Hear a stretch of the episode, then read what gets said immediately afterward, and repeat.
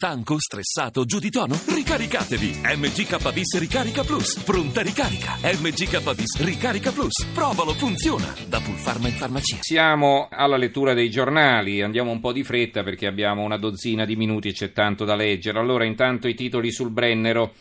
Mi scuso con i messaggi che non ho letto, ma naturalmente mi avevo anche spiegato un po' quali erano le condizioni. Allora, il quotidiano nazionale, il giorno della nazione, il resto del Carlino. Il muro di Vienna, una foto a centropagina, migranti, l'Austria avvia lavori per una barriera al Brennero.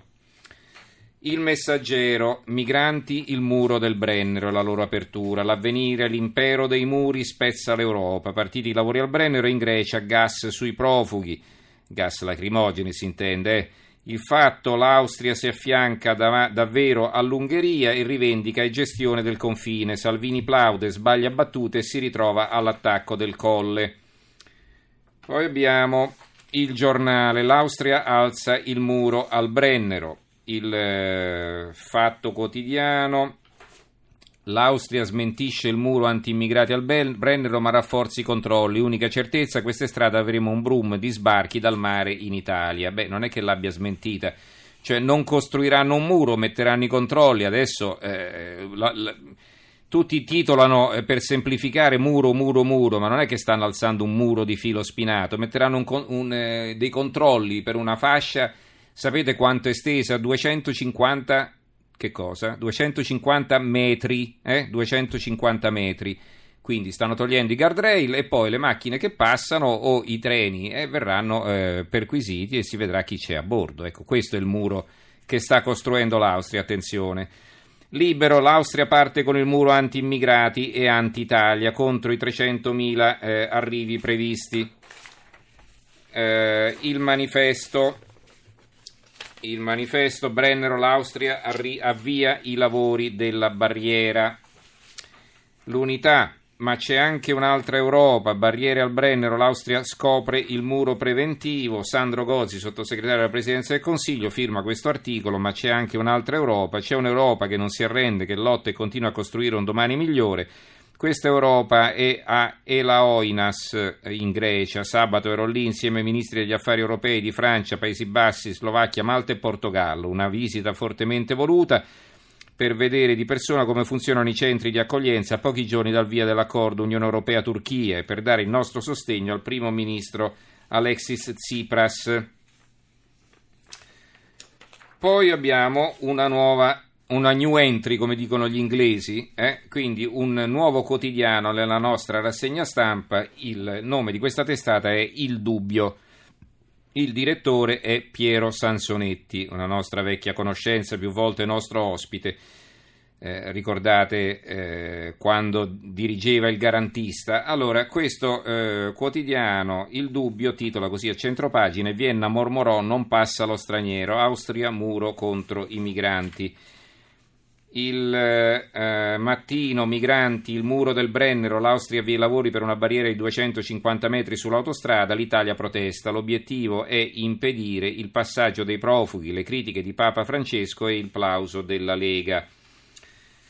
Il Gazzettino di Venezia, l'apertura, Vienna alza il muro del Brennero, via i lavori per impedire l'accesso dei profughi dall'Italia, barriera di 250 metri in autostrada e sulla statale. Il caso il governo decisione grave con pesanti ricadute economiche. Salvini, impariamo dall'Austria. Il piccolo di Trieste al Brennero barriera antiprofughi. L'Austria inizia la costruzione del muro lungo il confine. Da maggio controlli più severi, ma non metteremo il filo spinato. Proteste e polemiche dall'Italia. La Gazzetta del Sud, una barriera austriaca anti-migranti. Il presidente Fischer non è un muro, ma il filtro sarà più serio al Brennero per limitare in caso di necessità gli arrivi dall'Italia, l'amarezza del Papa. Veniamo ai titoli invece eh, su Renzi, sul referendum, non su quello eh, delle trivelle, ma il referendum costituzionale, quindi il suo discorso alla Camera, eh, assenti le opposizioni.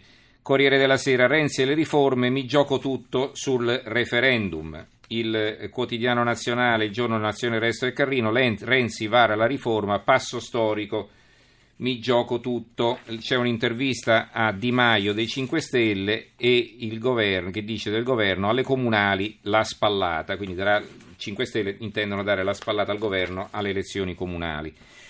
Il giornale di Sicilia, riforme, nasce il nuovo Parlamento, Renzi, giorno storico, c'è un'intervista a Polito, eh, già direttore del Corriere del Mezzogiorno, ora possibili le elezioni anticipate. Il giornale, Renzi parla all'aula semideserta per far passare la riforma inutile.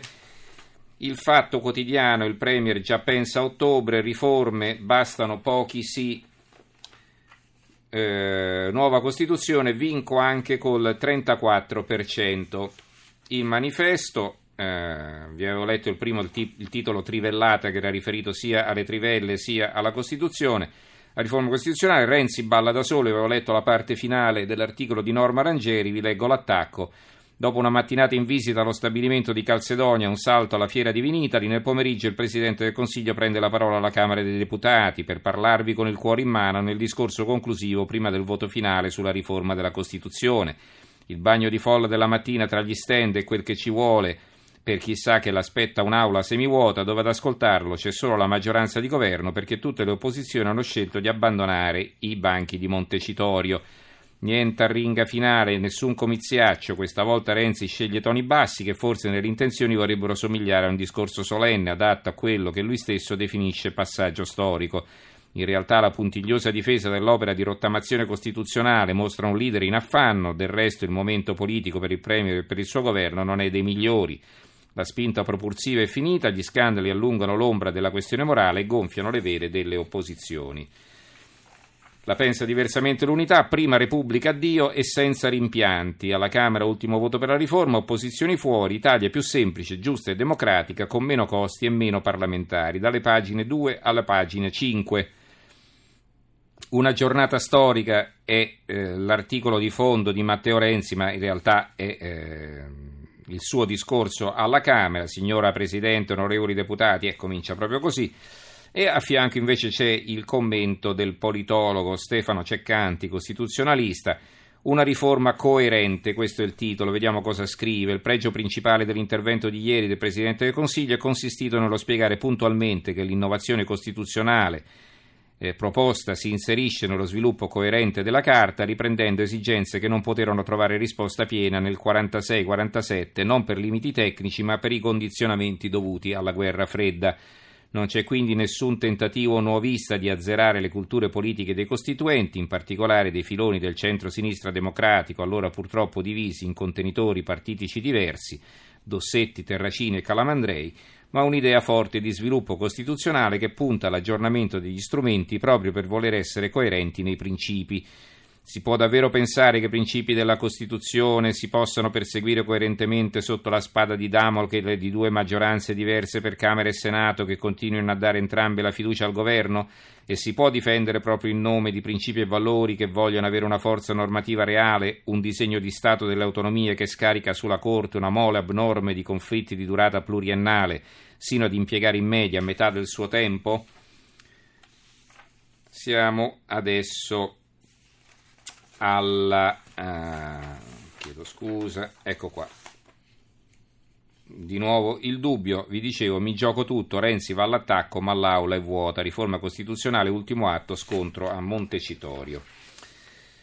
Eh, altri titoli invece, intanto mi è arrivata la stampa, Interessante questa apertura diversa da tutte le altre, un fondo da 6 miliardi per, pagare, per salvare le banche, pensioni, giallo nel DEF, il documento, documento, di economia e finanza. Qual è questo giallo nel DEF? C'è eh, un allarme che è stato lanciato dall'ex ministro eh, del lavoro Damiano del PD, secondo il quale all'interno di questo DEF ci sarebbe qualche riga che lascia intendere l'intenzione del governo di rivedere le eh, pensioni di reversibilità, cosa che invece era stata esclusa dopo che l'aveva detta Boeri, forse ve lo ricordate, ne abbiamo parlato lo scorso eh, venerdì, mi pare, o giovedì, insomma, una delle ultime puntate. E, eh, e, invece pare che ci sia questa cosa, insomma, adesso eh, bisogna leggersela bene, magari nei prossimi giorni la approfondiremo, come vedete Insomma, il tentativo di fare cassa sui pensionati è sempre presente. E poi a centro pagina c'è Jack Ma, eh, che è uno degli uomini più ricchi del mondo, voi dite chi è? Ha fondato Alibaba, che è la più grande piattaforma al mondo per l'e-commerce, anche se qui è poco usata, qui magari usiamo Amazon o qualcos'altro, Alibaba è conosciuta e usata in tutto il mondo più di qualunque altra. Questo Jack Ma, il signore cinese del vino italiano, l'imprenditore a Vinitali, faremo esplodere l'export delle vostre bottiglie sul mercato online, che dovete sapere che noi siamo primi in tanti paesi del mondo come esportazione di vino, no? per esempio siamo primi eh, in Germania, siamo primi negli Stati Uniti, eccetera, e in eh, Cina addirittura siamo sesti.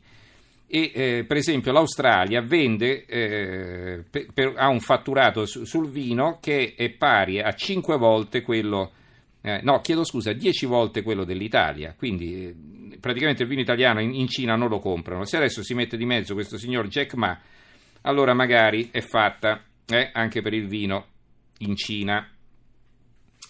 Allora, eh, altri titoli. Altri titoli. Abbiamo eh, il Sole 24 Ore, eh, banche maxi fondo da 6 miliardi, anche qui la notizia, il governo nessun aiuto di Stato, in arrivo il decreto sul recupero crediti. C'è RCS che vola in borsa dopo eh, l'offerta pubblica di scambio di Cairo che si vuole comprare la Rizzoli. Il titolo Rizzoli ha guadagnato il 27,8% ieri e quindi è andata piuttosto bene. Su Italia Oggi Camusso parta lancia in resta contro il governo Renzi promuovendo tre referendum sul Jobs Act, quindi presto andremo a votare pure su questi. Il tempo, la loro apertura, lavorano 4 giorni al mese e guadagnano 11.000 euro. 4 giorni al mese, 11.000 euro. Chi sono questi fortunati? Il dato clamoroso dei consiglieri regionali del Lazio sono tra i peggiori per produttività e la spesa aumenta. Avete capito i consiglieri regionali del Lazio? Intanto chiude l'ippodromo di Capannelle, fine di un mito, da lunedì stop a trotte e galoppo nello storico impianto, a rischio i premi più importanti. Eh, un altro titolo sempre dal tempo, intercettazioni di lotta al CAV e di governo, cioè praticamente il governo eh, che ha cambiato idea sulle intercettazioni perché adesso di mezzo ci vanno suoi ministri. Ehm, va bene, penso che ci possiamo quasi fermare. Vari titoli sull'aborto. Vabbè, non abbiamo più tempo, oggi sapete dobbiamo chiudere prima, allora ci fermiamo qui. Ringrazio eh, Stefano Siani alla parte tecnica, redazione Giorgio Allegretti, Carmelo Lazzaro e Giovanni Sperandeo. Diamo la linea all'Italia che va, condotto da Daniel Della Seta. Noi ci risentiamo domani sera. Grazie a tutti per averci seguito e buonanotte.